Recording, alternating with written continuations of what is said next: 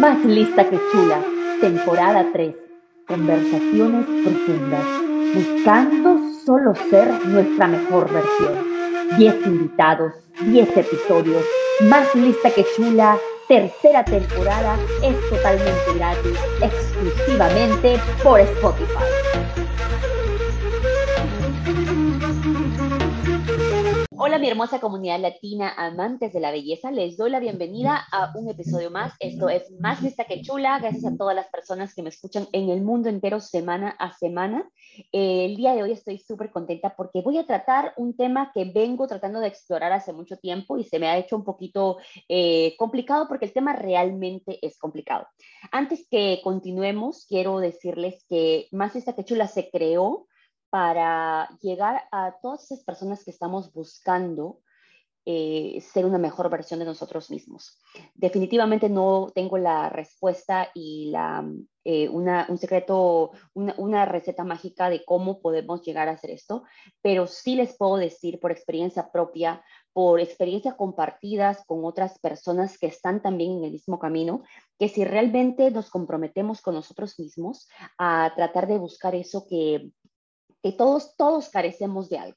Identificar eso de, lo que carecemos y tratemos de encontrarlo, de conectar con eso, eh, de mejorarlo. Creo que todos, todos eh, día a día tratamos de dar lo mejor de nosotros para, para solamente recordarnos que el día de hoy hice lo que sea que estés haciendo, pero lo hiciste un poquito mejor que ayer. Yo creo que ese es un logro grande como ser humano y, y más lista que chula es ha sido creado para eso, para compartir con ustedes experiencias no solamente propias, sino también de personas que están batallando con nosotros, están tratando de llegar a ser ese ser humano diferente, yendo totalmente en contra de la corriente en el mundo de hoy que nos piden ser eso que vemos en las páginas sociales, eso que, vemos en las, en las series, en las películas, que es como un, como un formato de ser humano, ¿no? Y el ir en contra de todo eso es muy difícil, es un trabajo muy duro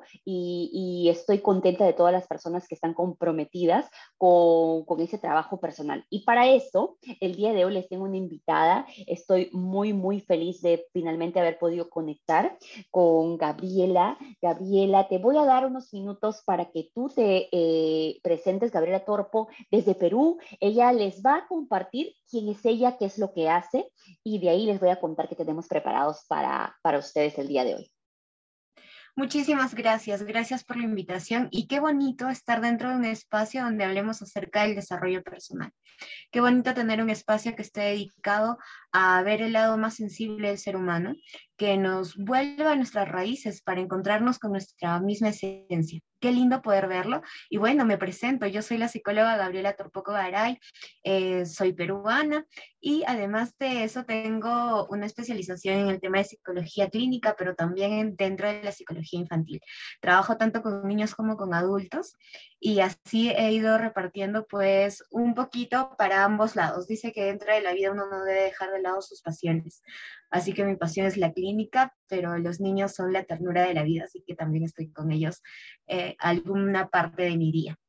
Sin embargo, ya enfocándonos en el tema que vamos a hablar hoy y justamente aprovechando este minutitos que me estás dando, Edmi, qué importante es hablar y resaltar la salud mental. Qué importante es hablar y saber que nosotros estamos en el momento que nos encontremos, donde nos encontremos justamente aquí y ahora, es el espacio necesario para que podamos empezar a hacer una vida diferente, hacer la vida que siempre hemos soñado. Y todo eso depende de nosotros, está en nuestras manos. Y hoy día lo vamos a ver poquito a poquito, etapa tras etapa, porque hemos preparado algo muy bonito para todos ustedes.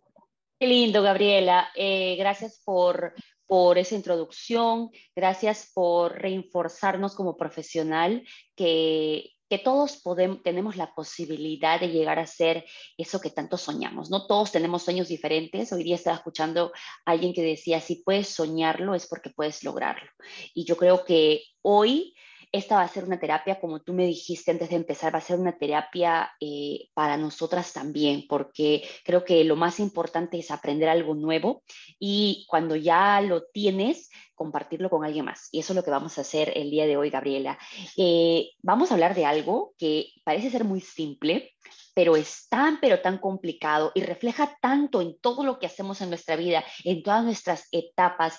Eh, y creo que si podríamos, podríamos aprender un poco o entender un poco de qué se trata las relaciones interpersonales, creo que cuando tenemos que enfrentarnos a esas que son las trascendentales en nuestra vida, podríamos tener desarrollar un rol mucho, mucho mejor del, del que hacemos, porque creo que en muchas etapas de nuestra vida nos tiramos a um, roles que, que no tenemos ni la menor idea de lo que estamos haciendo. Entonces, Gabriela, empecemos desde cero, ¿ok? ¿Cuándo empieza un ser humano a relacionarse oficialmente con alguien más? Desde el nacimiento. En realidad el tema de la interacción social debemos partir desde que el ser humano es gregario por naturaleza. ¿Qué significa? Que necesitamos esta interrelación social para que podamos adquirir y desarrollar algunas herramientas de afronte, habilidades blandas, entre muchas otras cualidades que nos hace justamente esos seres humanos. Entonces, la primera interacción que nosotros vamos a tener y la primera conexión vincular va a ser justamente cuando nacemos. Eh, hay muchísima literatura y muchísima evidencia científica que habla acerca de lo importante de pasar por, atravesar por un momento de, de, parto donde la mamá tenga cercanía con el hijo, con la hija, por ejemplo. Sin embargo, dentro de, de la sociedad, dentro de lo que nosotros estamos viviendo, también tenemos que ser tolerantes porque no todas las mujeres van a tener este espacio para crear ese vínculo, ¿no? Esa conexión vincular. Entonces, lo que tenemos que, que buscar es que esta primera etapa de vida justamente cuando están en la etapa cero, cuando acaban de nacer, eh, sea un momento donde los niños se puedan sentir seguros, donde se puedan sentir confiados, sin olvidarnos de que la mamá y el papá que en ese momento están dando vida, también son seres humanos y también requieren de cuidados. Muchas veces cuando el niño nace, la niña nace, nos enfocamos solamente en el bebé, pero nos olvidamos que la mamá también tiene necesidades, que la mamá también está siendo primeriza, la mamá, por más que ya tenga otros bebés, por más que sea su segundo o su tercer hijo, es una nueva experiencia, es un nuevo bebé, es un nuevo ser que está trayendo al mundo. Entonces, cuando hablamos acerca de interacción social, nos tenemos que fijar en varios factores que justamente, y muy bien, tú los has mencionado, los factores sociales, los factores, los factores que van a ser orgánicos, que provienen acerca de cómo va a funcionar nuestro cerebro, los factores sociales que son necesarios y que justamente lo mencioné dos veces porque no se nos puede olvidar, los factores sociales van a ser predominantes dentro de nuestra, de nuestra interacción diaria, pero también los vínculos, los factores vinculares. Estamos creando vínculos sanos, estamos aprendiendo a vincularnos de manera saludable con el resto y sobre todo con nosotros mismos, que es una pregunta que a veces no nos hacemos, ¿no? Eh, de repente decimos, no, pero yo a mi bebé le doy mucho amor, él, ella está muy bien. Ya, pero tú como mamá, ¿te estás dando prioridad o es que acaso te has olvidado que también existes y le estás dando toda la prioridad a este nuevo ser que has traído? Entonces, importante poder ver todos los factores, todos los roles y todas las circunstancias y saber que está bien pedir ayuda. Que está yo bien creo, yo creo ahí que, eh, Gabriela, disculpa que te interrumpa. Creo que me gustaría ahí tener otra pregunta. No sé si la vamos a desarrollar ah, en este momento o la dejamos para cuando continuemos desarrollando las preguntas que te tengo. Eh, creo que él, él, la interacción como, como hijo, por primera vez con tus padres, eh, es, es, una de las principales en tu vida, pero yo me imagino que la interacción de padre primerizo con tu hijo es otra de las interacciones trascendentales en tu vida, ¿no? En la que tú aprendes tanto, eh, no solamente de eh, e, ese, nuevo, ese nuevo rol que te toca como persona, pero también de, de, tu cuerpo, ¿no? De, de, de, lo que tu cuerpo te va a pedir, de, tu pareja, porque creo que todo eso influye tanto en nosotros. Entonces le vamos a hacer un paréntesis a eso, eh, Gabriela, que me parece súper interesante la interacción de padre e hijo. Em, y vamos a pasar a, todo lo que me has dicho me parece tan fascinante, ¿no? Eh, las, los factores, los sociales, los orgánicos, eh, que a veces nosotros ni entendemos, ni entendemos. Entonces estamos, nos traen al mundo y creo que lo primero que hacemos es eh, pedir a nuestros padres lo que sea que necesitemos en el momento, que imagino que es el rol de cualquier niño, y los padres pues están ahí para empezar a darnos. Eh, creyendo que esto es lo que ellos tienen que hacer, ¿no? Ahí yo creo que empieza a desarrollarse otra parte de la personalidad del ser humano, en el que el ser humano entiende, si voy a llorar, eh, voy a tener esto, ¿verdad? Eh, muy importante es que un padre entienda desde una edad tan pequeña, ¿no? Eh, que estás formando a un ser humano, que estás, estás enseñándole a un ser humano lo que en muy poco tiempo, en unos años, va a tener que enfrentarse a la vida real, no todos son sus papás, no todos son su familia, él va a tener que entender que hay momentos en los que no se le va a poder dar lo que necesita y no tiene que llorar, ¿no? Gabriela, yo creo que esa interacción, ¿cuándo es que eh, el niño, ¿no? Un niño de 0 a 5 años quizás, eh, ¿cuándo es que el niño se da cuenta que la relación entre padre e hijo va a empezar a cambiar? Porque ahora ya son amistades, ¿no? Ya son primos quizás. Eh, cuéntanos un poco acerca de eso, Gabriela. Importante que podamos reconocer que nosotros estamos viviendo justamente en una etapa transitoria, porque en el momento que nosotros estamos hay un cambio generacional. ¿Qué quiere decir? Que ya no estamos criando como se criaba en generaciones pasadas. Eso ha cambiado. Eh, la, la, concepción que teníamos acerca del papá, la mamá, el hijo, la hija, ha cambiado por completo y por ende las pautas de crianza también son distintas. Por ejemplo, ahora hablamos de disciplina positiva, hablamos de crianza respetuosa, hablamos de autonomía, bueno, a lo que iba y lo que les decía, ¿no? Que es importante que existe este cambio generacional que hace que las pautas de crianza sean distintas y por lo tanto la manera en la que nosotros estamos criando también es diferente. ¿Por qué? Porque los niños no se están enfrentando y no están saliendo al mundo que era antes, al anterior mundo. Están enfrentándose a un nuevo mundo, a un mundo que se está desarrollando tras una pandemia a un mundo que se está desarrollando tras muchos cambios, muchos cambios de ideas, muchos cambios de, dentro de la expresión emocional, donde ya no hay tanta represión, sino más bien se busca la libertad de los mismos niños. Entonces, ahí ha habido un quiebre dentro de las generaciones pasadas y de las generaciones actuales en cuanto a la crianza. Ahora estamos hablando, por ejemplo, de la autonomía, de lo importante que es generar autonomía dentro de los niños y lo traigo a colación justamente por la pregunta que tú me hacías, ¿no? ¿Qué pasa cuando un niño está muy pequeño y llora y se da cuenta que tras el llanto viene la atención de la mamá, del papá? Justamente esto está hablando de autonomía, para que nosotros enseñemos a que nuestros hijos sean autónomos y puedan generar sus propias herramientas de afronte, primero tenemos que atender estas necesidades y recordar que el ser humano nace con las emociones ahí pero la expresión emocional es la que se va enseñando poco a poco con estas conexiones vinculares. Entonces, el niño, cuando ya empieza la interacción social con amistades, con amigos, por ejemplo, con el pre-kinder, el kinder, ya empieza a reconocer que sus necesidades no son las únicas. Sí las más importantes, pero no las únicas, porque van a venir otros niños y otras niñas que tienen necesidades diferentes y que provienen de hogares conformados de manera distinta. Entonces, en la actualidad, Así como vamos a encontrar una familia de mamá, papá, hijo e hija, vamos a encontrar también familias solamente mamá con sus hijos, solamente papá con sus hijos, o de pronto de dos papás e hijos, dos mamás e hijas. Entonces, va a haber mucha diversidad acerca de las familias, mucha diversidad acerca de cómo se les está criando, porque también existe mucha más libertad a los niños desde muy pequeñitos se les tiene que enseñar que sus emociones son muy importantes, pero las emociones del otro no solamente son importantes, sino que también son válidas. Y que si nosotros aprendemos a validar las emociones de los demás, vamos a generar una comunicación mucho más asertiva, vamos a generar una escucha activa. Es decir, ya no solamente vamos a escuchar para comprender, no solamente vamos a escuchar para responder, sino más bien vamos a escuchar para generar empatía. Vamos a escuchar para saber qué es lo que le está pasando, de qué manera puedo ayudar.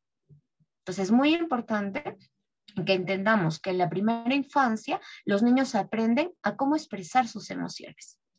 Si nos ven a los adultos, por ejemplo, a través del aprendizaje significativo, que cuando nos enojamos, gritamos y tiramos todo, es muy probable que el niño en el pre-kinder, en el kinder, replique esta acción. Ya exactamente lo mismo. O también podría ser que si nosotros vemos que no nos abrazamos, no nos decimos te quiero, no tenemos estas muestras de afecto, el niño tampoco lo va a replicar porque no comprendió que esa era la manera adecuada de hacerlo.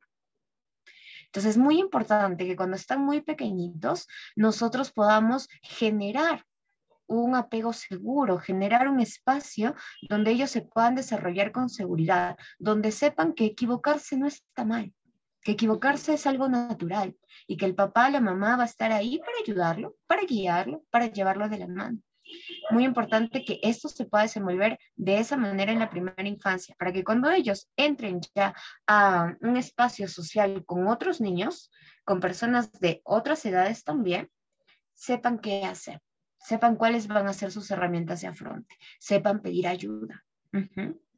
Y Gabriela, em, en esta parte en la que pues el padre está tratando de enseñarle a sus hijos estas cosas claves para poder desarrollarse en el pre-kinder, en el, nido. Em, yo creo que muchas veces nos olvidamos, nos olvidamos de que, de que estamos educando, ¿no? Entonces, llega esos ejemplos de los que tú hablas, ¿no? Los ejemplos, los buenos y los ejemplos que a veces se carecen, que el niño nunca ha visto. Entonces, ¿qué es lo que el niño va a hacer? O los ejemplos que sí ha visto y que también va a replicar en el, en el colegio, ¿no? Hay un tipo de personal, personalidad específico que, que se desarrolla en esta etapa de la vida que va a ser trascendental para nosotros cuando seamos adultos o tú crees que eh, en esta edad seguimos evolucionando y sí, vamos a aprender ciertas cosas, pero realmente no importa mucho. He escuchado muchos padres que dicen, bueno, mi hijito es rebelde, mi hijito no quiere comer, mi hijito eh, eh, lo tengo que perseguir por toda la casa para darle de comer o, o mi hijito grita o llora mucho y tiene la esperanza de que en algún momento eso se va a corregir y quizás el niño va a olvidar todo eso. ¿Eso es una posibilidad? En realidad, eh, los seres humanos tenemos la capacidad de resiliencia, ¿no? Que nos va a ayudar muchas veces a que podamos adaptarnos a ciertas circunstancias. Sin embargo, el primer contacto que nosotros tenemos con los vínculos es justamente en esta primera infancia.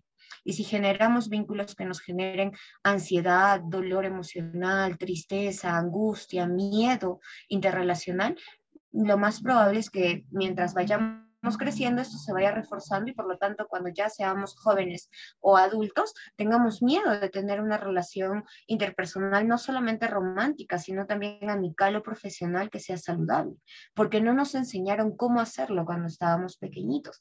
Y yo también he escuchado muchísimo dentro de consulta a muchos padres que dicen, no, pero es que no se acuerda, él no se acuerda, está chiquito, ¿no? No se acuerda de que nosotros gritábamos o que nosotros discutimos. Puede ser que él no se acuerde de la discusión del tema fundamental en ese momento que se estaba debatiendo, pero sí se va a acordar de los gritos, de las sensaciones que experimentó su cuerpo, de las expresiones faciales de sus padres, de eso sí se va a acordar. Y sí va a generar sensación de miedo, de tristeza, de angustia para las figuras vinculares que tendrían que ser eh, fuentes de protección y de comodidad, de seguridad. No obstante, no nos podemos olvidar que nosotros como adultos, si bien tomamos, podemos tomar la decisión de ser papás, aprendemos dentro del ruedo, aprendemos dentro del camino, ¿cierto? Por más que podamos leer muchos libros, que podamos estar en constante, de pronto, mm, apoyo, ¿no? De un psicólogo, etcétera, tener al niño dentro de casa es otra aventura, es otro reto, es algo totalmente diferente. Es ahí la importancia de que aprendamos a pedir ayuda es ahí la importancia que aprendamos a decir, espérate, estoy sobrecargada, ¿no? Estoy sobrecargado, tengo el trabajo, tengo a los niños, tengo la relación de pareja, tengo esto, tengo aquello, y necesito un break, necesito un espacio que sea solamente para mí. Lo necesito, porque eso no es egoísmo, eso más bien es amor propio, ¿no? Me estoy cuidando. Para poder cuidarte a ti, necesito primero cuidarme a mí. Si yo no estoy bien, ¿cómo voy a poder enseñarte a ti a que estés bien?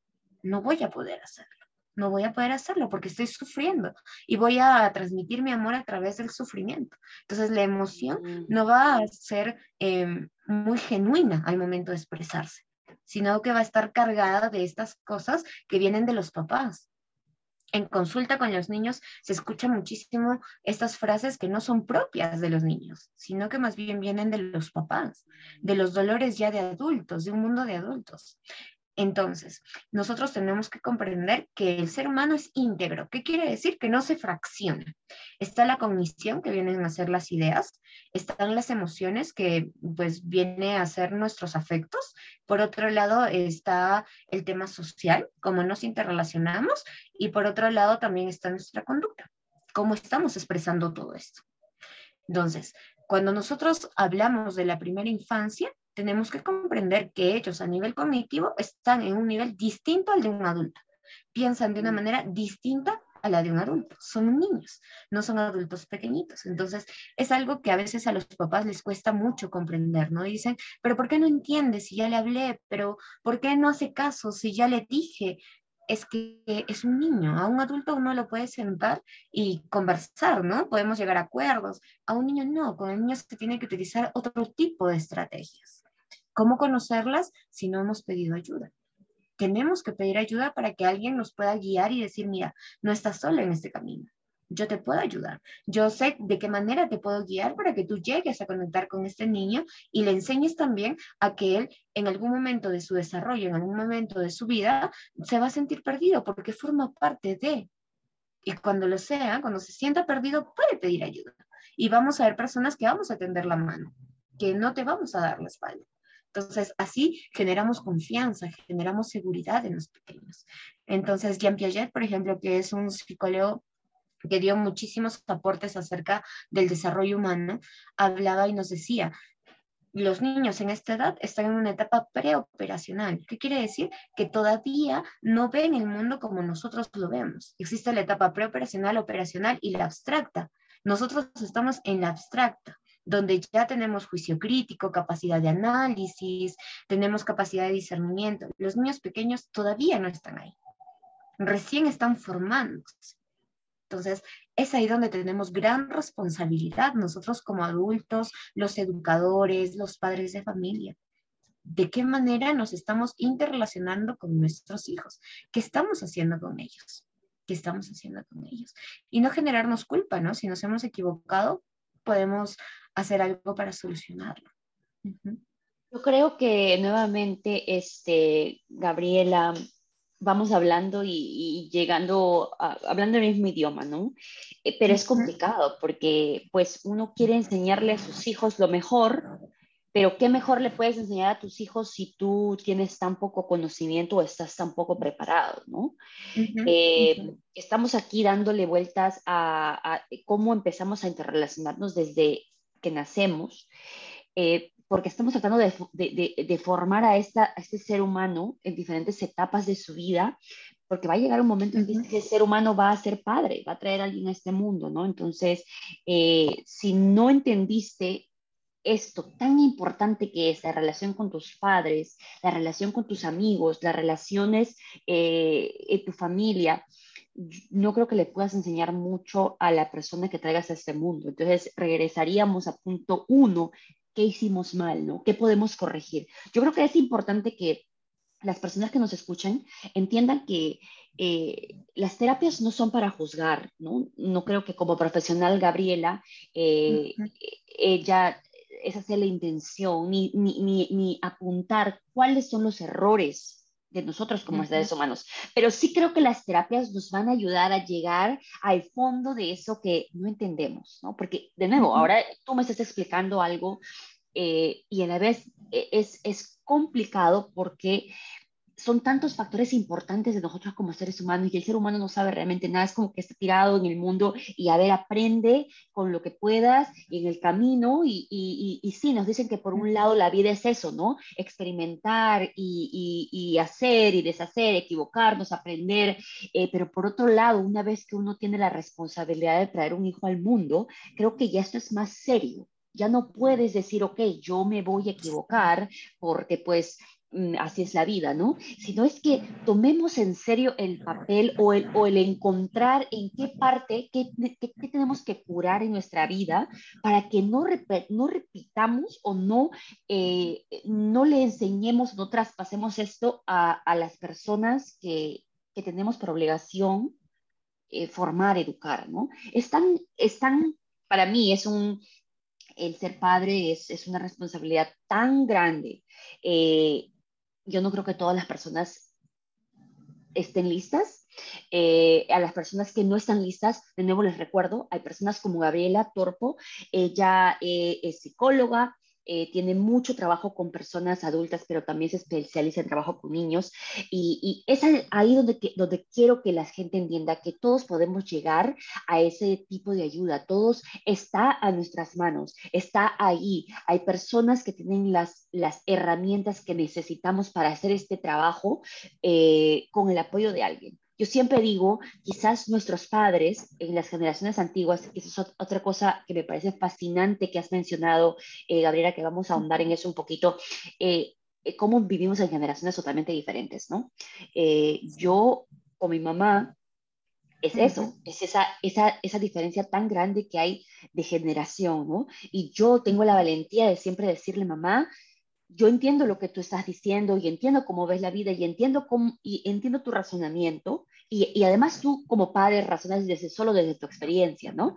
Eh, pero siempre le digo, tú tienes que entender que yo soy tu puerta al nuevo mundo, yo soy tu puerta a la nueva generación, tú no puedes, eh, la idea es que las dos aprendamos, que yo entienda y que sepa que hay muchas cosas que han sido tan importantes de tu educación, pero que tú también entiendas que ahora hay cosas que tú puedes aprender, porque si estás viviendo en este mundo, en esta nueva generación, tienes que estar familiarizado con el mundo de hoy, con lo que la gente hoy quiere, con lo que el mundo te va a pedir y con lo que te vas a enfrentar, porque tú decías bien claro de que lo que uno se enfrentaba en las generaciones pasadas, pues no tiene absolutamente nada nada que ver con las generaciones del día de hoy, ¿no? Eh, yo creo que los padres, nuestros padres valientes, ¿no? Mi mamá valiente de haberse enfrentado a tener seis hijos, eh, nunca lo pensó, nunca, eso es algo en lo que tú me ahora me pones a pensar, ¿no? Ok, yo voy a traer hijos, eh, pues que van a estar en el siglo XX, yo necesito conscientemente saber que yo me voy a tener que exponer a todo lo del siglo XX, porque pues eh, lo que le sucedía a mi mamá, la poca, la, poca televisión, etcétera, no, mm, definitivamente totalmente distinto, ¿no, Gabriela? ¿Me entiendes? Y ahora, la generación de padres de ahora, ¿verdad? Padres que más o menos son tu edad, la mía, claro, sí, vemos algunas cosas, pero sigue sorprendiéndonos, me imagino que sigue sorprendiéndole a tus pacientes todo lo que los niños el día de hoy eh, a lo que se enfrentan. Y como tú bien dices, eh, me parece también hay otro punto clave que, que, das. Ahora los niños expresan el dolor de sus padres como si fuera el dolor de ellos, ¿no? Porque es lo único que saben, es lo único que escuchan, es lo único que, que, se escucha en la casa, es lo único que se ve en la televisión, ¿no? Nadie más crea esos, esos programas de televisión solo para la edad de ellos, sino es que ahora hay, una, un acceso inmedido de, todo esto sin la supervisión, supervisación correcta de un padre o quizás un padre que no cree que necesita supervisar, ¿no? Eh, todo esto, Gabriela, nos lleva a, a una relación, ya uno va desarrollándose, uno va entendiendo que que, pues se va a enfrentar a un mundo diferente que el de la casa, ¿no? Diferente, ya nos vemos enfrentados a personas que quizás no son nuestros padres, ¿no? Eh, yo quiero ahí darte un ejemplo de, de la realidad de eh, un adolescente en este país y un adolescente de nuestros países, ¿no? Eh, en este país, pues cuando terminas el, el, high school, eh, el, tú lo que haces es prepararte para la universidad, ¿no? Entonces, para la universidad, ¿qué haces? Tú empiezas a eh, pensar que te vas a ir de la casa. Aquí es muy común que las adolescentes se van a vivir en la universidad o se van a otra ciudad. Entonces, es una mentalidad totalmente diferente a la nuestra, ¿no? Nosotros creemos que nos vamos a quedar en la casa para siempre. Entonces, me imagino que desarrollamos también habilidades y no desarrollamos habilidades porque esta es una realidad totalmente diferente, ¿verdad, Gabriela? Entonces, yo creo que aquí en este momento tú estás de acuerdo que empezamos una relación ya no necesariamente con el papá, con la familia, con los amigos, sino una relación con uno mismo porque se va a enfrentar a la vida en una forma más independiente, que quizás en Perú no es tan dramática como aquí que se van a vivir a la universidad, pero sí te vas a la universidad casi todo el día, eh, los papás no están encima tuyo, no, ya tienes un poco más de independencia, ¿no? Eh, ¿tú, crees, Gabriela, que ese, ese, es el momento en el que nosotros desarrollamos una, una, pues, una de las relaciones más importantes del ser humano, que es una relación con uno mismo, ¿no? Empezamos a aprender ciertas cosas. Cuéntanos un poco qué es lo que sucede en esa etapa de nuestra vida, Gabriela. En realidad, y justamente para hacer un feedback de todo lo que hemos ido hablando, ¿no? El autoconcepto, el autoestima va a estar conformado el autoconcepto, la autopercepción y también algunos otros factores que hablan acerca del reconocimiento corpóreo y también emocional y cognitivo del ser humano. O sea, el autoestima, aunque es muy hablado y muchas personas lo hemos escuchado hasta incluso en revistas, etcétera, es un constructo, es un concepto muy grande que avala muchas cosas y aunque no lo creamos, este se va a establecer desde los primeros años de vida. Entonces, en los primeros años de vida, a través de la validación de emociones que nos dan los papás, nosotros comprendemos que la manera en la que nos sentimos es correcta, porque si nosotros nos ponemos a pensar, ¿no? En generaciones pasadas había mucho esta frase de, pero no estés triste, o estar triste no es de valientes, por ejemplo, o los niños no lloran, o tú tienes que ser una mujer fuerte invalidando aquellas situaciones de vulnerabilidad que también son propias del ser humano y son necesarias, porque estos momentos de crisis se convierten en oportunidades de crecimiento y de cambio. Pero si las encubrimos o de pronto las hacemos a un ladito, las ponemos debajo de la alfombra, ya no le estamos dando este espacio de crecimiento y terminamos eh, creándonos dolor emocional, terminamos mm. creándonos situaciones que han quedado inconclusas que, de las que no hablamos, de las que preferimos no tocar. Entonces, cuando estamos muy chiquititos, cuando estamos muy pequeñitos, a través de la validación emocional vamos creando el autoestima y el autoconcepto. Cuando nosotros ya vamos y tenemos interacción con otras personas dentro del kinder, del jardín, del nido, etcétera, en los primeros años de escolaridad, lo que vamos a hacer es crear autonomía. Esta autonomía nos va a ayudar a tener más confianza y más seguridad en nosotros mismos. Cuando ya mm. pasamos a quinto de primaria, sexto, primero aquí en Perú, estamos hablando de la pubertad donde nosotros empezamos a experimentar cambios dentro de nuestro cuerpo y por lo tanto también experimentamos cambios en cuanto a nuestra autopercepción corpórea, porque ya no nos vemos como unas niñas o como unos niños. Nos damos cuenta que nuestro cuerpo también cambia y también reacciona ante otro tipo de estímulos. Es aquí donde nosotros vamos encontrando que las emociones ya no son tan em, secas como eran antes. Ya no es amor, amor, amor. Ya no es tristeza, tristeza, tristeza, sino que ahora hay melancolía, ahora hay nostalgia, ahora hay esperanza, ahora hay ilusión. Es como que algo un poquito más complejo de cuando estábamos niños empezamos también a ver que necesitamos construir nuestros propios conceptos de lo que está bien y de lo que está mal, de qué quiero y qué no quiero, de qué me gusta y qué no me gusta. Pero para yo llegar a este punto, primero tengo que experimentar y con eso también equivocarme, ¿no? Dentro de estos años de, de pubertad.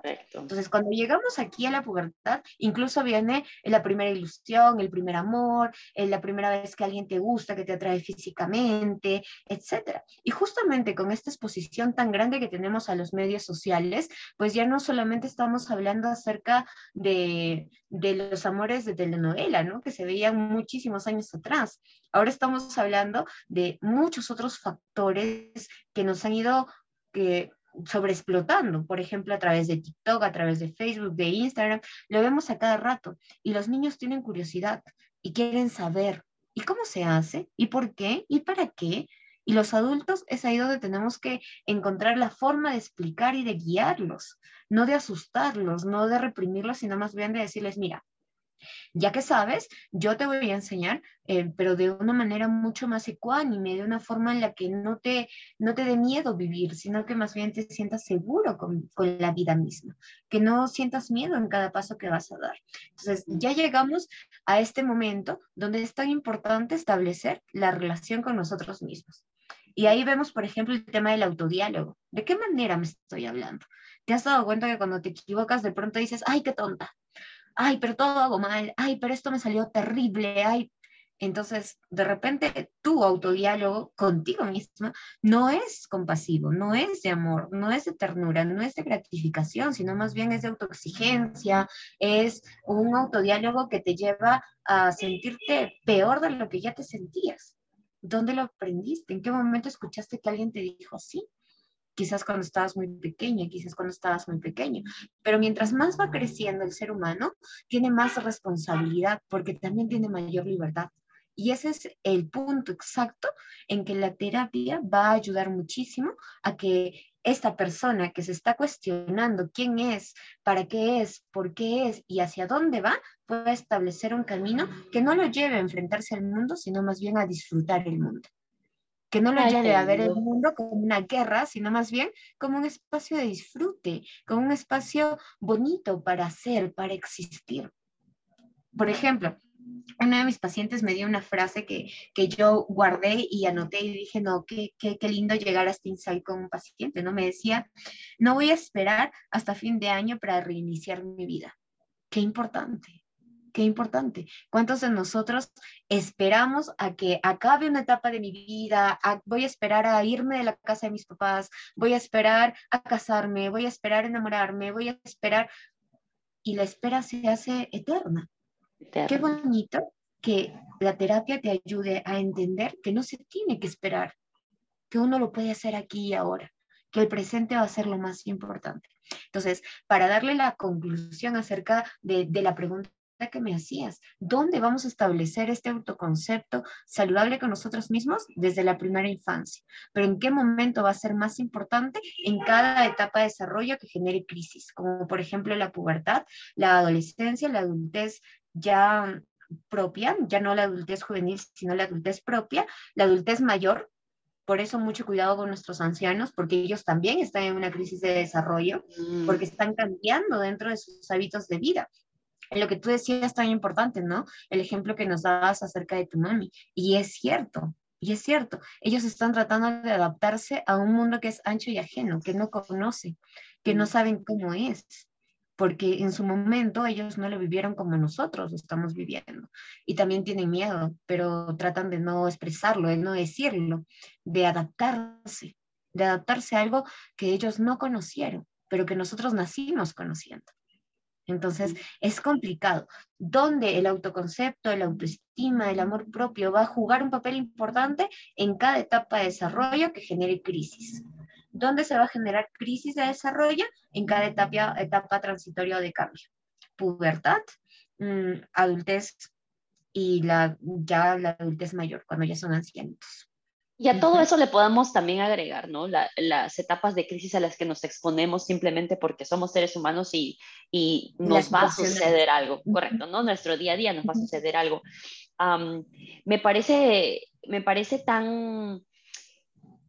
Eh, eh, solamente hace sentido, ¿no? Yo soy totalmente nueva a este tipo de, de, planteamiento que hemos tenido hoy, de cómo vamos a desarrollar este tema, pero sí, tiene, tiene totalmente sentido todo lo que has dicho y, y, cómo es que lo aplico a mi vida, a mi desarrollo en cada etapa y, y pues todas son importantes, ¿no? Y, y, claro, no quiere decir que uno las haya vivido conscientemente y las haya aprendido y le hayan enseñado lo correcto, no quiere decir eso, simplemente quiere decir que las personas que nos están escuchando en este momento puedan identificar, ¿no? En qué etapa están. Nos escuchan de todas las edades realmente. Entonces, identificar en qué etapa de tu vida estás en este momento y cómo vas a, afrontarla. Porque es importante que tú entiendas lo que te está pasando, aprendas lo que tengas que aprender en esa etapa de la vida y que continúes y que, y que puedas hacer solamente eh, tu mejor papel, ¿verdad? Que puedas eh, afrontar ese momento de tu vida de la mejor forma. Tú decías que son momentos de crisis los que determinan, eh, pues, el cambio, ¿no? El cambio y cuánto nos afecta esa etapa de la vida. Yo creo que todos hemos pasado por la adolescencia, todos hemos pasado por esa crisis que tú, que tú mencionas, pero inconscientemente, ¿no? Uno, uno en ese momento, no, ahora que lo dices, digo, wow, claro, es exactamente lo que nos estaba sucediendo. Y yo creo que decirle a todos esos adolescentes que nos, que nos van a escuchar, eh, como dice Gabriela, algo también clave que ella dice, la vida no es, una, no es una batalla, la vida no tiene que ser, cuando la gente dice, bueno, yo estoy bataleando en la vida, yo siempre me retraigo de esa conversación porque no es que no vas a tener eh, challenges, no vas a tener retos en la vida, no es eso, sino es que de todo eso tenemos que sacar lo mejor, aprender lo que tenemos que aprender, dejar ir de ese momento lo que tenemos que dejar ir de ese momento yo creo que es maravilloso vivir en el, en el mundo de hoy, porque hay cosas como esta, hay personas como Gabriela, hay podcasts como este que puedes escuchar, que te va a decir lo que te está pasando es normal, pero quizás como estás afrontando esa situación no es normal. ¿Por qué? Porque te estás haciendo la víctima de lo que te está sucediendo. Quizás en nuestras épocas eh, no teníamos la atención tanta de nuestros padres que no estaban encima tuyo porque tenían que trabajar y traerte de comer o, tenían menos conocimiento de que le voy a prestar, le tengo que prestar atención a mi hijo, ¿no? Sino es que son conceptos diferentes como los que tú dices. Eh, y ahora pues el niño siente que tiene toda la atención y, recuerda, me imagino, que cuando uno llora, pues vas a tener lo que estás viendo en ese momento y quizás el padre te va a dar atención y eso es lo que, de lo que estás gozando en el momento. Decirles de que son etapas de la vida y todo eso son experiencias y son diferentes las tuyas a las mías, pero, pero todo eso va a pasar, es solo un momento. Disfrútalo, aprende lo que tengas que aprender y si necesitas ayuda, busca la ayuda no solamente de tus padres, de tu familia, sino de personas como Gabriela. Ella está dispuesta a poder explicarte de la misma forma que nos ha explicado, nos está explicando el día de hoy en este podcast, por qué te estás sintiendo así, qué puedes hacer para mejorar. Y con todo eso, pasar a tu siguiente etapa. Quizás con un poco más de experiencia, un poco más de conocimiento o quizás sin saber absolutamente nada, porque de eso se trata la vida, de todos los días aprender algo diferente. Gabriela, eh, mira, ¿qué le ya ahora, pasando a la siguiente etapa de nuestra vida, ¿no? Ya ahora hemos pasado por la adolescencia, eh, como hemos podido, en nuestro caso, me imagino, eh, ¿qué le aconsejarías a alguien que está listo para empezar una relación con alguien más, ¿no? Porque ahí tú llevas tú, quien eres, quien se ha formado en todas estas etapas de la vida, a compartirlo con otra persona. Y normalmente llegamos ahí sin saber nada, ¿no? Sin saber absolutamente nada, nos lanzan a la piscina y a ver qué sucede. ¿Qué le dirías a alguien? ¿Cuáles serían los consejos claves de alguien que quiere iniciar una relación bonita, especialmente en una edad tan joven, Gabriela? Y yo te digo esto por experiencia, a esa edad no sabes nada. Lo más probable es que sigas pidiendo como un niño que quiere tomar su leche, ¿no? Y creas que de eso se trata el amor. A mí me enseñaron eso, ¿no? Que el amor era yo te voy a dar todo lo que tú necesitas, todo lo que tú pides para verte feliz. Y pues creciendo en la vida real me di cuenta que de eso para nada es una relación. Entonces, Gabriela, por favor, cuéntanos, ¿qué le dirías a alguien que está empezando una relación? Importante aquí que podamos dividirlo en dos partes. La primera parte está qué pasa con los niños que ya están creciendo con esta autonomía y se han convertido en adolescentes y ya están dentro de la adultez. Ellos, como ya han crecido con esta autonomía, van a generar responsabilidad afectiva, que es un concepto que hemos estado explorando y que hemos estado hablando durante esta, esta última temporada, incluso dentro de, de muchos congresos de psicología porque hace alusión a la diferencia que existe entre una persona responsable y una persona culpable, que son dos cosas totalmente distintas, pero que a veces podemos terminar confundiendo ambos conceptos, ¿no? Cuando nosotros hablamos de responsabilidad, estamos diciendo que nos vamos a hacer cargo de aquellas consecuencias que traen nuestras decisiones pero para tomar una decisión uno tiene que pasar por un proceso de análisis, por un proceso bastante largo. Cuando hablamos de la culpabilidad, estamos diciendo que nos vamos a hundir dentro de esta consecuencia sin buscar mayor solución. Dos conceptos que pueden parecer muy parecidos, pero en realidad no lo son. Uno nos va a llevar a hundirnos en una situación, mientras que el otro nos va a llevar a buscar soluciones el primer consejo o el primer, la primera pauta que se puede dar dentro de este, esta interacción ya romántica de pronto que se puede establecer entre dos seres humanos es esta. Tú tienes que ir con mucha responsabilidad afectiva sabiendo cuáles son tus cualidades, tus debilidades, tus defectos. Complicado cuando estamos dentro de, de todavía esta mm, confusión que pueda tener el amor, porque ahí va el tema orgánico. El amor no solamente es la cognición, no solamente es la idea de alguien me gusta, alguien me parece atractivo, quiero iniciar una relación, va mucho más allá, porque nuestro cerebro empieza a segregar, ciertos neurotransmisores que hace que nuestra conducta se altere. Y que pasemos por una etapa de obnubilación, que significa no vemos muy claro a la persona, ¿no? La vamos a idealizar y vamos a creer que es todo lo bueno y perfecto de este mundo. Y por lo tanto, yo voy a empezar a bajar todas mis defensas para poder adaptarme y estar acorde a la otra persona es ahí donde es importante que tanto tú como tu pareja sean responsables dentro de esto, porque sabes que tienes a tu lado a una persona que se está mostrando tal cual es, al desnudo, que te está mostrando no solamente la desnudez de su cuerpo, sino que también te está mostrando y sobre todo la desnudez de su alma, de sus pensamientos, de sus ideas, de sus afectos. Y que si tú no los tocas con delicadeza vas a terminar dañándolos, vas a terminar haciéndolos daño. Entonces, muy importante crear responsabilidad más no culpabilidad, sabiendo que dentro de una relación de pareja existe la libertad, donde, donde las consecuencias van a ir de la mano, pero también las soluciones. Sabiendo que si las relaciones de por sí no van a ser para toda la eternidad como antes se creía, pero que tampoco pueden ser tan efímeras ni tan descartables, que una relación necesita tener ciertas situaciones donde se pueda trabajar en equipo, donde no sea uno el que da todo y el otro el que recibe, sino más bien una sinergia entre los dos, como un engranaje, donde los dos vamos unidos caminando por este mismo objetivo, donde se pueda generar tolerancia y respeto. Dime, dime, Edmi. Tengo una pregunta, porque pues si eres un adolescente, o bueno, vamos a decir que esta es época de universidad, ¿no? 20, 21 años. ¿Cómo sabes todos esos conceptos, Gabriela? O sea, todos estamos ahí, eh, todos vamos ahí a jalar el examen. Justamente por eso es tan importante la crianza que nosotros damos a nuestros hijos, ¿te das cuenta?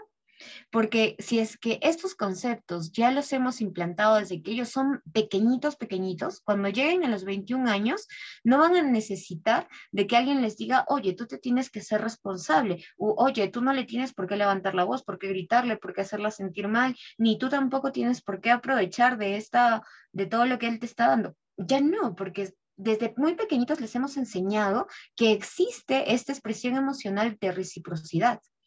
Pero ¿qué pasa cuando estamos hablando de una generación que aquí y ahora ya tienen 20, 21 años y están con toda esa idea de formar una pareja, etcétera?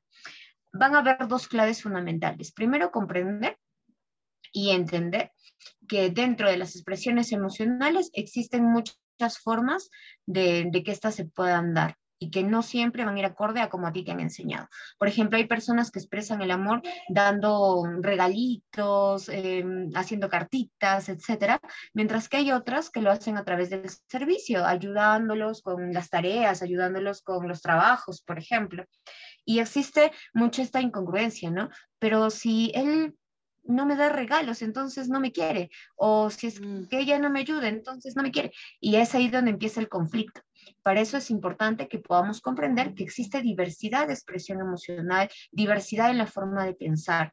Lo segundo que tenemos que comprender es que no podemos asumir que es necesario generar una comunicación que sea asertiva, que es una habilidad blanda que se va a ir estableciendo a partir de este, los 5, 4, 3 años de edad.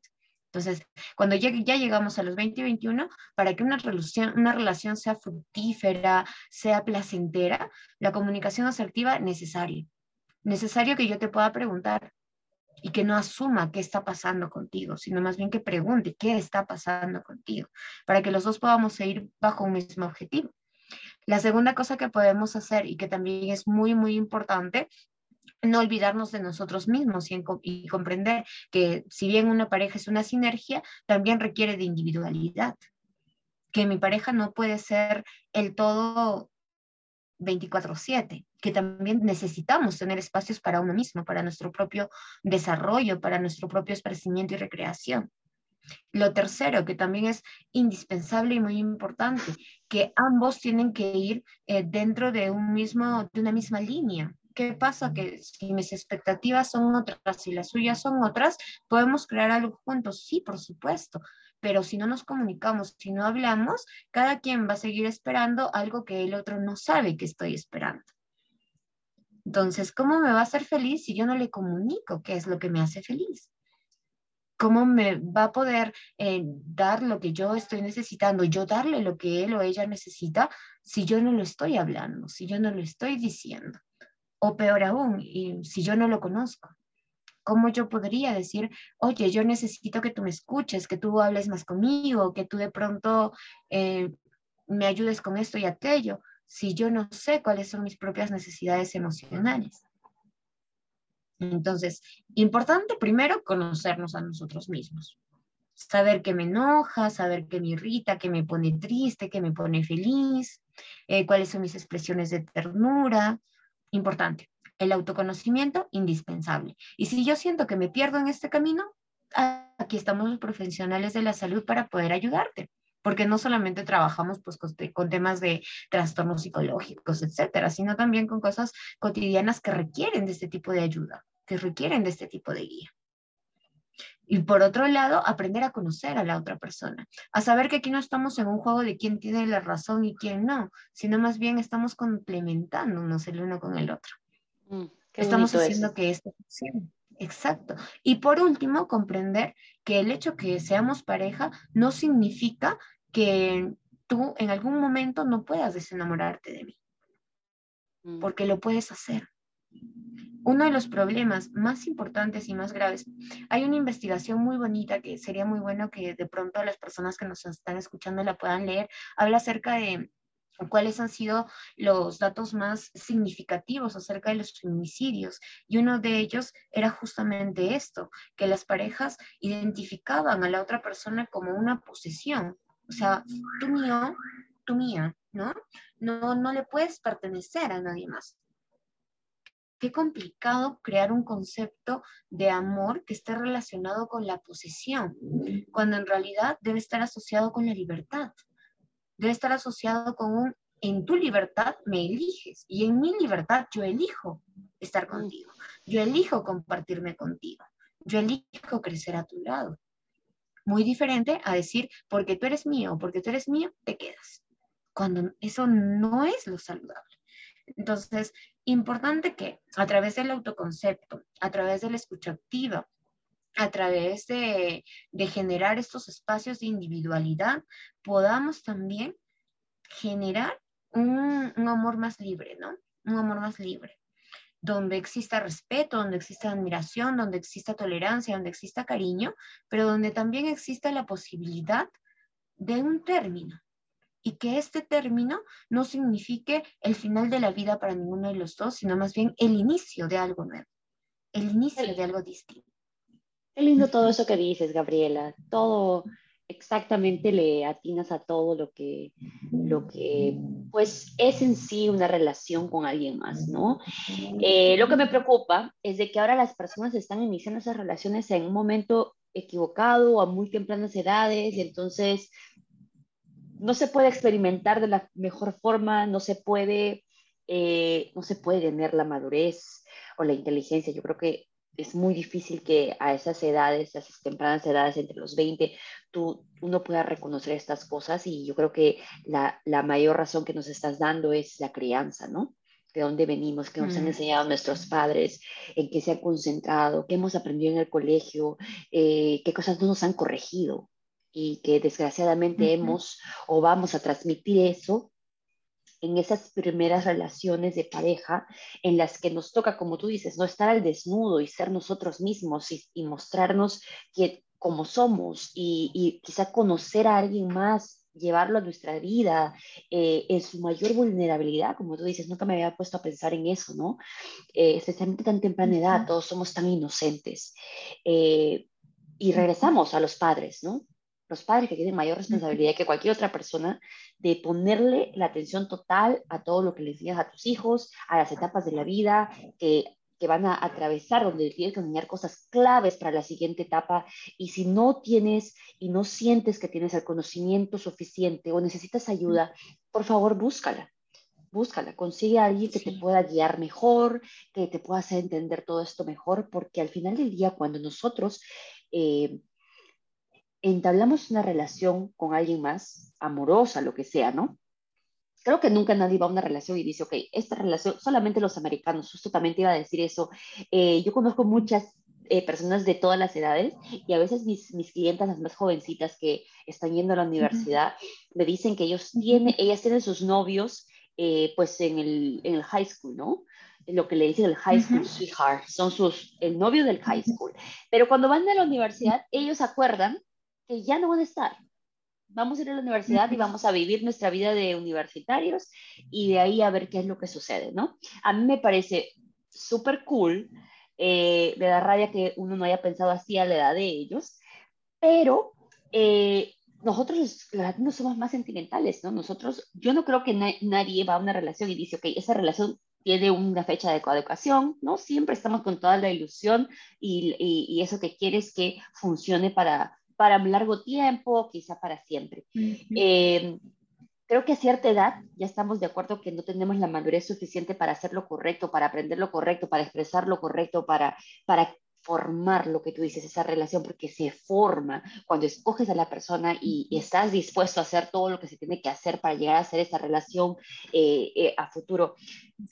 ¿Cuál, ¿Cuán peligroso es, Gabriela, de, eh, personas que no se conocen, personas que no han tenido relaciones con sus padres fuertes, sólidas, personas que no han tenido padres, personas que han sido maltratados de niños, todas estas cosas verbalmente, físicamente, todas estas cosas, como decía Garbela, así no las recuerdes, o, que has vivido en una familia eh, violenta, así tú no lo recuerdes, ¿por qué? No recuerdes el tema, todo eso te afecta como ser humano. Vas a tener una consecuencia en cualquier etapa de tu vida. Entonces, Gabriela, aquí va la pregunta. ¿Cuán peligroso es que ese tipo de personas forman una familia? Todas las carencias y ahora traen un ser humano a este mundo sin la intención, me imagino, de, hacerle daño, pero yo no creo que puedas enseñar lo que no sabes, ¿verdad? O lo que no, no puedas dar lo que no te dieron. Explícanos, Gabriela. Ahí es, es indispensable que podamos resaltar el hecho de que el haber o provenir de una familia donde ha habido violencia, donde ha habido alcoholismo, donde ha habido situaciones de precariedad, etcétera, no es determinante y no condena al ser humano a que repita la historia. No lo es, porque esta situación, si bien marca a la persona y crea cierto, eh, ciertos estragos dentro de su conducta y de sus cogniciones, a lo largo de su vida va a tener la oportunidad de formar constructos diferentes acerca de lo que es ser una familia. Y ya cuando es adulto, y aquí es lo bonito, ¿no? Cuando uno ya empieza a ser adulto, cuando uno ya empieza a tener esta capacidad de abstracción, donde ya puede, maneja un pensamiento abstracto y también maneja sus propios conceptos, estamos hablando de 18, 19, 20, 21 años, la persona también tiene la oportunidad de crear conceptos distintos acerca de lo que es el amor, acerca de lo que es la familia, acerca de lo que es la amistad, porque ya no estamos ligados estrechamente y no dependemos estrechamente de nuestros padres o de nuestra familia nuclear. Ya tenemos la oportunidad de formar un camino propio. Y esto también nos va a ayudar a que podamos elegir a una persona que contribuya dentro de este proceso de mejora que yo estoy dando. Entonces, aquí comprender que cuando estamos en una pareja, si bien somos un equipo, si bien funcionamos juntos de manera sinérgica, yo no me puedo hacer cargo de las decisiones de mi pareja. Yo no soy responsable de las expectativas de mi pareja, pero sí soy responsable de mis expectativas, de mis conductas, de mis formas de expresarme, de eso sí soy responsable. Por lo tanto, puedo aprender a poner límites, por ejemplo. No solamente límites para el otro, sino límites para mí mismo e incluso para mi familia. En esta edad, yo ya, incluso desde más pequeños, pero si es que yo recién siento la necesidad, cuando ya estoy creando independencia, puedo aprender a poner límites. Puedo aprender a decir, no, yo no quiero esto para mi vida, o esto me está lastimando, o esto no me gusta, o no me siento cómodo donde estoy. Y tengo todo el derecho de, de cesar esto, de parar, de frenar de ser concreto y con eso no estoy eh, dañando esta, esta conexión vincular, sino más bien la estoy fortaleciendo, porque le estoy diciendo a la otra persona, porque te quiero, te estoy poniendo un límite ahora, porque te quiero justamente. Y mi límite no va a ser con agresión, no va a ser con violencia, sino más bien va a ser con amabilidad, va a ser con elocuencia, va a ser con resiliencia. Importante que nosotros podamos comprender que a partir de esa edad donde ya se crea la independencia, ya no solo es autonomía, ya también es independencia. Como adultos tenemos la responsabilidad sobre nosotros mismos, pero también la libertad de hacer cosas diferentes acerca de nuestra vida. En ese momento tenemos el poder de cambiar nuestra historia, de hacer mm, algo distinto de entender que aquello que me pasó cuando yo era niña o cuando yo era niño no va a determinar y no me va a condenar a yo repetir lo mismo. Que ahora yo puedo hacer las cosas distintas. Está en mis manos, solamente en mis manos. Si es que yo quiero hacerlo, lo voy a poder hacer o lo voy a intentar. Y voy a saber colocar mi historia en manos de un artista, en manos de un profesional. Por ejemplo, a un paciente, a una paciente hace días atrás le daba un ejemplo, ¿no? Y le decía, ¿qué pasa si tú agarras una plastilina y se la das a un niño de dos años? ¿Qué va a hacer con la plastilina? Y me decía, va a jugar con ella, ¿cierto? Va a jugar, sin sentido quizás. Y si se lo das a un niño de cinco años, ah, va a agarrar y va a tratar de hacer formitas, va a hacer lo que pueda con eso. Y si se lo das a un niño de 13, ah, ya tendrá más noción, me dice, y tratará de hacer algo. Si se lo das a un adulto, quizás no le haga caso, me dice, porque ya no le va a prestar tanta atención a la plastilina. Y si se lo das a un artista, le preguntaba, ¿qué va a pasar? Bueno, hará arte, me dice, hará algo magnífico. Pasa lo mismo con nuestra vida. En manos de quién estamos colocando nuestra vida. ¿Qué pasa si nuestra vida se la entregamos a una persona que tiene el mismo dolor emocional o aún más grande todavía? no sabrá qué hacer. Pero si se le damos a un artista, a los profesionales que hemos estudiado para brindar salud mental, haremos arte con tu vida también. Entonces, muy importante el saber a quién y con quién y en qué momento estoy depositando la confianza de mi mundo interno, de mi vida personal. Poner límites, importante. Poner límites muy, muy importante, que lo podemos hacer todos, saber que nuestra historia pasada no nos va a condenar, que tenemos la oportunidad de cambiar y de hacer las cosas diferentes. Y también entender que existen ciertas señales de alerta que tenemos que identificar no solamente en temas amorosos, también amicales, también laborales, para poder interrumpir una interacción de la que fuera de la que fuera. Por ejemplo, si dentro de la interacción hay faltas de respeto, si me estoy sintiendo incómoda, si me estoy sintiendo em, abrumada, fatigada, angustiada, angustiado, si estoy sintiendo que me está vulnerando, que no me está escuchando, que de repente me está usando en ciertas situaciones, tengo todo el derecho y hasta incluso el deber de parar y cesar esa interacción, que es algo que sí puedo hacer que es algo que sí puedo hacer. Yo no me puedo hacer cargo del resto y no voy a poder cambiar al resto, pero sí voy a poder cambiar mi propia historia personal. Es algo que sí está en mis manos. Gabriela, eh, me parece interesante. Eh, claro que estoy completamente de acuerdo que lo que nos sucede en la vida realmente no va a determinar quiénes somos. Estoy convencida de que podemos cambiar el, el curso y el final de nuestra historia o, podemos reescribir nuestra historia miles de veces. Estoy convencida de eso.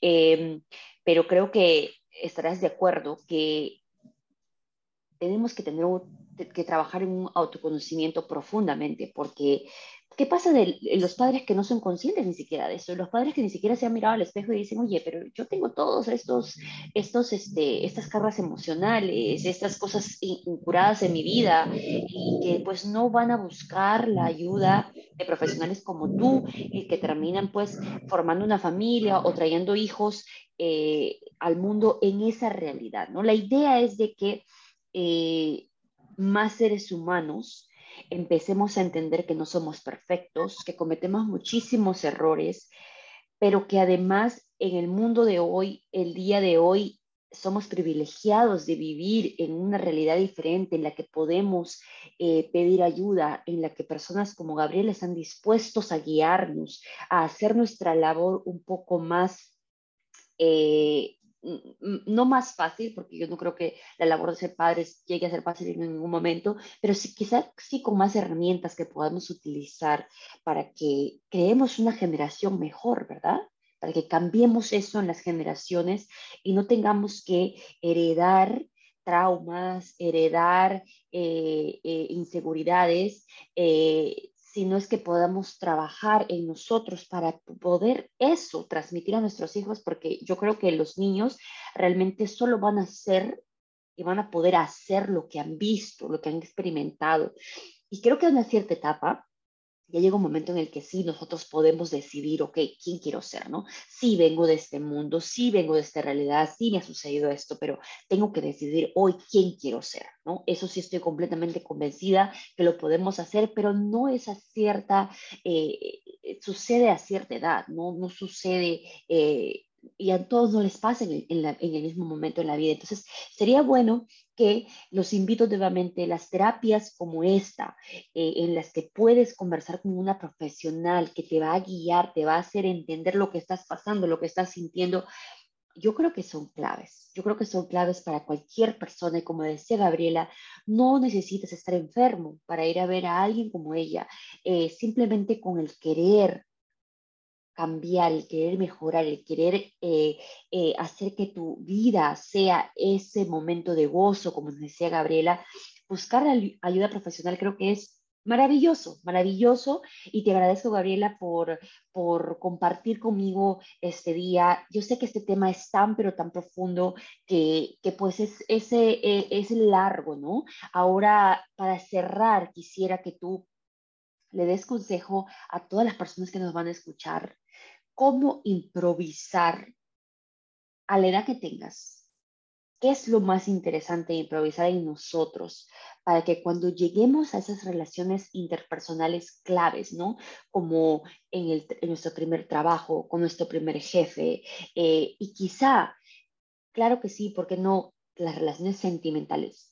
¿Qué le dirías a nuestros oyentes en qué debemos de enfocarnos más, cuál tendría que ser eh, una de esas quizás cinco prioridades para que esas relaciones sean exitosas. Gracias, Edmi. Sí, primero, partamos por lo que dijiste que es esencial, ¿no? No importa la edad que tengas. No importa si, no, es que ya mis hijos tienen 14, 15, 20 años, entonces ya no puedo hacer nada. Sí, sí puedes hacer sí puedes hacer y puedes hacer mucho, no solamente por tus hijos, sino también por ti, por tu familia, pero sobre todo por ti. Acuérdate que nosotros vivimos en sistemas y si una persona del sistema cambia, todo el sistema empieza a cambiar también. Así que puedes hacer grandes cosas por ti misma y por tu familia, por ti mismo, por tu familia. Muy importante eso, la primera. La primera, no importa la edad en la que estés, pero es que yo soy muy joven, tengo 13, tengo 14, tengo 15, tengo 16, está perfecto que empieces a tomar responsabilidad de tu vida en la edad que tienes. O de repente tengo 20, tengo 21 y estoy perdido, no sé para dónde voy, no sé qué hacer. Aquí estamos para ayudarte para hacer un equipo, para que sientas y comprendas que no estás sola dentro de este camino, no estás solo dentro de esta aventura. Existimos personas que queremos darte la mano, que queremos ayudarte y que no solamente es a través de nuestra experiencia, sino más bien es de años de estudio, de investigación, de ciencia que nos respalde, que te decimos, espera, espera, yo sé cómo, déjame ayudarte. Lo segundo, recordar que nosotros, por más que somos seres gregarios, que interactuamos y así aprendemos, somos seres sociables, también somos seres individuales. Y como seres individuales, cada quien tiene peculiaridades, particularidades, cosas que nos hacen únicos.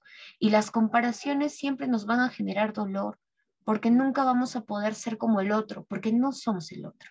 Entonces es muy importante para que nuestras relaciones interpersonales sean saludables, comprender eso, que si yo voy comparándome con el nuevo que entró, con mi mamá, con mi abuela, con mi prima, con aquel o con cual, voy a terminar frustrada o frustrado, voy a terminar con una sensación de vacío, porque la expectativa más grande es la tuya, la que tú te estás creando. Y ahí vamos con el tercer punto, manejar expectativas que sean objetivas y realistas si nuestras expectativas carecen de realismo, carecen de objetividad, siempre vamos a vivir frustrados e insatisfechos. Siempre vamos a tener esta sensación de ser insuficientes, porque nuestras expectativas no van acorde a la realidad y al contexto que yo estoy viviendo que yo estoy viviendo. Y eso no te impide soñar. Puedes soñar muchísimo, pero progresivamente la ayuda profesional te va a ayudar, valga la redundancia, a que estos sueños se hagan realidad a que ya no solamente sean sueños, sino más bien realidades. La cuarta pauta que también es muy, muy, muy importante y muy indispensable. A pesar de que podamos tener una historia muy complicada y muy difícil, el cambio depende de ti. Si tú quieres cambiar, lo puedes hacer. Está en tus manos. Es el momento preciso para que empieces. Con miedo, con tristeza, con angustia, pero es el momento para que empieces a hacer cosas diferentes dentro de tu vida. Y por último, pero no menos importante, en realidad podría ser incluso el más importante. Nuestro desarrollo personal depende muchísimo de cuánto nos conocemos. Tú te conoces, tú sabes quién eres realmente, qué quieres, qué esperas, qué deseas del mundo, de la vida está en tus manos empezar por esta aventura y por esta travesía que son las terapias. Y comprender también que existen muchos tipos de terapias. Existe la terapia dialéctica, la terapia conductual, la terapia cognitiva, la terapia, la TREC, por ejemplo, que es la terapia racional emotiva conductual, la sistémica, infinidad muchas, muchas, muchas terapias. Solo que tú tienes que pensar en quién le estoy poniendo la confianza, en quién estoy depositando mi vida, ¿no? A quién. Que sea un profesional que pueda ayudarte, que pueda guiarte, que mm, eh, tenga muy bien en claro cuáles son los procedimientos éticos, que pueda tratar tu vida con delicadeza, pero sobre todo que esté respaldado con un sustento científico, teórico, que pueda y te ayude de manera eficiente y eficaz para que tú logres aquello que estás buscando dentro de un proceso terapéutico. Así que busca ayuda, busca ayuda porque para eso estamos los profesionales de la salud mental. Así es, Gabriela. De nuevo, muchas gracias por tu tiempo, por todo lo que he aprendido contigo. Em, qué importantes estos cinco pautas que nos, ha dado, nos has dado. Me imagino que hay miles más. Pero una de las que quiero recalcar antes de terminar y para cerrar el show el día de hoy, em, esa comparación que el ser humano, y tú sabes que yo trabajo con muchas mujeres y siempre entablamos conversaciones un poco eh, íntimas, me cuentan de su vida, me cuentan lo que les sucede, a veces eh, me dan comentarios exactamente, y no importa la edad, ¿eh? aún más personas bastante mayores que están comparando sus vidas con lo que ven en el Internet, con lo que ven en las páginas sociales. Y tú podrías creer, bueno, a cierta edad uno tiene una madurez o una inteligencia más, más fortificada que vas a poder entender que eso no es lo que deberías de hacer, pero no sucede así. Y eso es lo que más miedo me da, porque si ellas están expuestas a eso, imagínate a lo que están expuestos los niños, los adolescentes y pues toda la nueva generación que, que tiene que lidiar con esto, ¿no? Creo que una de las relaciones más importantes con las que tenemos que trabajar es con nosotros mismos, ¿no? Con, Gabriela decía, eh, es, esa, es esa aceptación que tienes que tener de ti, es ese conocimiento que tienes que tener tienes que saber qué quieres, tienes que preguntarte estas cosas constantemente. La vida sí muchas veces va a ser cuando tú le agarres el, el, son, cuando tú le agarres el sentido, cuando tú descubras, trabajes realmente mucho en ti, sí, va a ser como las olas del mar y, y va a ser bonito y vas a sentir cosas bonitas, pero no necesariamente quiere decir que por eso te vas a dejar llevar y que suceda lo que tenga que suceder porque se me presentó eso en el camino y voy a actuar así porque así soy. Eh, es momento de reconocer que no, no necesariamente tenemos que ser así. Si reconocemos que nuestras actitudes, nuestros, nuestra educación, lo que nos han enseñado, nos afecta de alguna forma, ¿no? El que no podemos retener una relación sentimental, eh, tiene que haber una razón. El que no puedas retener un trabajo, tiene que haber una razón. El que no te lleves bien con tus hermanos, con tu familia, tiene que haber una razón. Y tienes que ser valiente, valiente de mirarte al espejo y decir, esto tiene que cambiar. Y lo más probable es que yo no sepa cómo. Y lo más probable es que necesite ayuda. Y es ahí donde vas y tratas de eh, recopilar lo que más puedas de podcasts como este, de muchos otros que hay en muchos otros temas importantes para nosotros. No pierdan sus tiempos en escuchar lo que el mundo allá afuera quiere que escuchemos, ¿no? Empezando por toda la música, etcétera, que nos ponen en el día a día. puedes hacer muchas cosas escuchando un podcast, ¿sabes? Puedes caminar, puedes lavar los platos, puedes ir a la universidad, al trabajo, en el viaje, en el carro. Puedes escuchar cosas como estas que te van a llenar. Cuando empiezas a llenar tu alma de cosas que valen la pena, tu alma va a tener hambre de esas cosas todo el tiempo y vas a saber discernir en eso que te hace crecer y en eso que te está dejando ser uno más del mundo que nosotros tenemos allá afuera, al que nos tenemos que enfrentar y al que pues hay que ser fuertes, hay que tener las cosas muy claras y decididas para poder ser, como dice Gabriela, conocernos, saber qué queremos y ser esa persona en todo momento, en todo lo que hagas. Gabriela, despídete de todos de una vez. Gracias por este tiempo. Eh, he aprendido mucho contigo. De verdad agradezco que me hayas dado. Ha sido, ha sido largo porque sabía que iba a ser así. Es un tema muy, muy interesante y me imagino que hay muchas cosas más que discutir. Gabriela, despídete de todas las personas que nos van a escuchar en este podcast el día de hoy. Ella es Gabriela Topo, eh, Torpo, psicóloga peruana. Gabriela, te doy unos minutos. Bueno, agradecerte infinitamente por este espacio para poder llegar a tantas personas que estoy segura lo necesitan.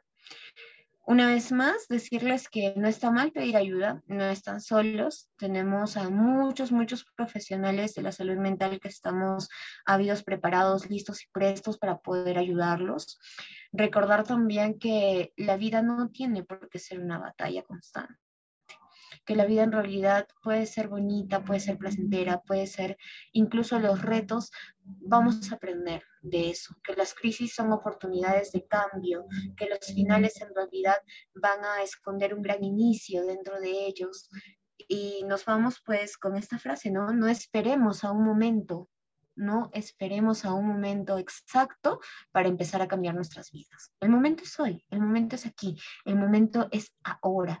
Entonces, por favor, todos recordar eso, ¿no? Que este es el momento para que podamos estar en contacto. Y con esto, búsquenme en mis redes sociales, me pueden encontrar en Instagram como Free, que es el nombre de la consultora que yo eh, manejo. Y si no, también me pueden escribir a través de WhatsApp si es que requieren ya de la ayuda profesional. Pero por Free, a través de, de Instagram, ustedes me van a poder encontrar. Así que yo feliz de poder ayudarlos, de poder escucharlos, de poder contactarme con ustedes. Y si tienen mayores preguntas, si tienen mayores dudas, yo voy a estar ahí feliz de poder responder todo lo que ustedes necesiten. Así que ha sido un gusto compartir este momento con ustedes, contigo también, Edmi. Ha sido un gusto conocerte y saber y recordar siempre, la vida no siempre es una batalla. Disfrutemos, vivamos plenamente, que lo importante es el aquí y el ahora. Y aquí y ahora nosotros estamos vivos y podemos hacer grandes cambios si lo deseamos. Así que con eso me despido. Nos vemos. Gracias, Gabriela. Muchas gracias a todas las personas que nos escucharán en vivo y a las personas que nos escucharán en el transcurso del mes. Ella es Gabriela Torpo, psicóloga peruana. Nos va a, le voy a escribir claramente en la descripción del video eh, sus páginas sociales, el número de WhatsApp para las personas que quieren contactarla. Las recomiendo directamente, eh, es una recomendación personal. Gabriela trata a muchas personas que conozco, como lo dije al principio de este podcast, y pues la es algo que se nota. Eh, yo creo que las herramientas necesarias las tiene ella, así que si están buscando una terapia, yo no creo que puedan encontrar a alguien eh, que tenga mejores referencias que Gabriela. Gracias nuevamente a todas las personas que nos van a escuchar. Esto es Más Lista que Chula. Nos encontramos la próxima semana a las 11 y 11 de la mañana. Gracias por escucharnos.